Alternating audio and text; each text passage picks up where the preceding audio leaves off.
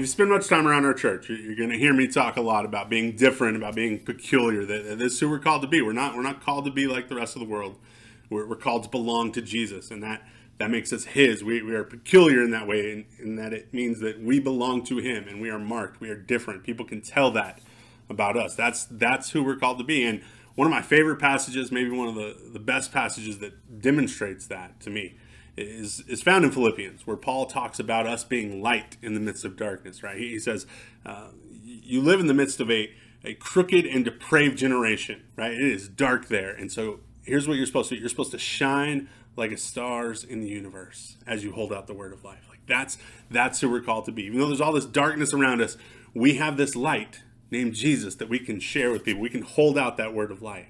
And, and I love that picture of you know Jesus being the light and he shines down into this darkened world. And here's the thing is that when Jesus shines that light, when, when we step into that light and, and become his, we have a choice to make, right?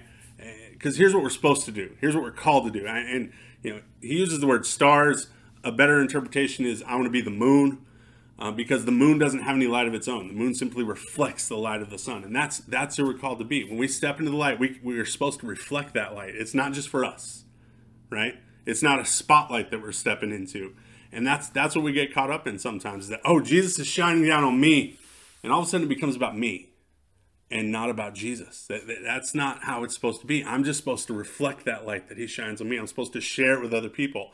Um, I love watching interviews of athletes after a game, right? And and most of them they're very diplomatic. They've gotten very good at this, and, and hopefully they mean this. I don't know them personally, so I don't know how many of these guys are sincere when they do this, and how many are just doing what they need to do. But they they deflect some of that stuff. They they don't just take all the praise for themselves. They talk about their teammates, and you see this more with football players than anything else because you know quarterbacks, if they know what's good for them, they're going to give a little praise to those big guys in front of them that protect them all the time. I'm just saying, speaking as one of those big guys that just protect someone.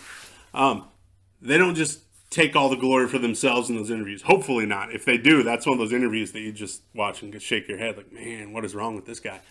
They take that opportunity to pass that praise on someone else, to, to shine the light on something else.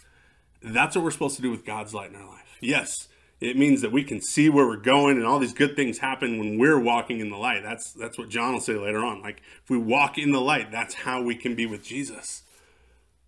But being in the light also gives us the opportunity to shine that light on someone else, to reflect that light so that other people can see it, so that other people can get to know who Jesus is.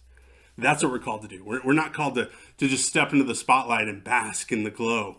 We're called to reflect the light so that other people can meet Jesus too. Love you guys. See you soon.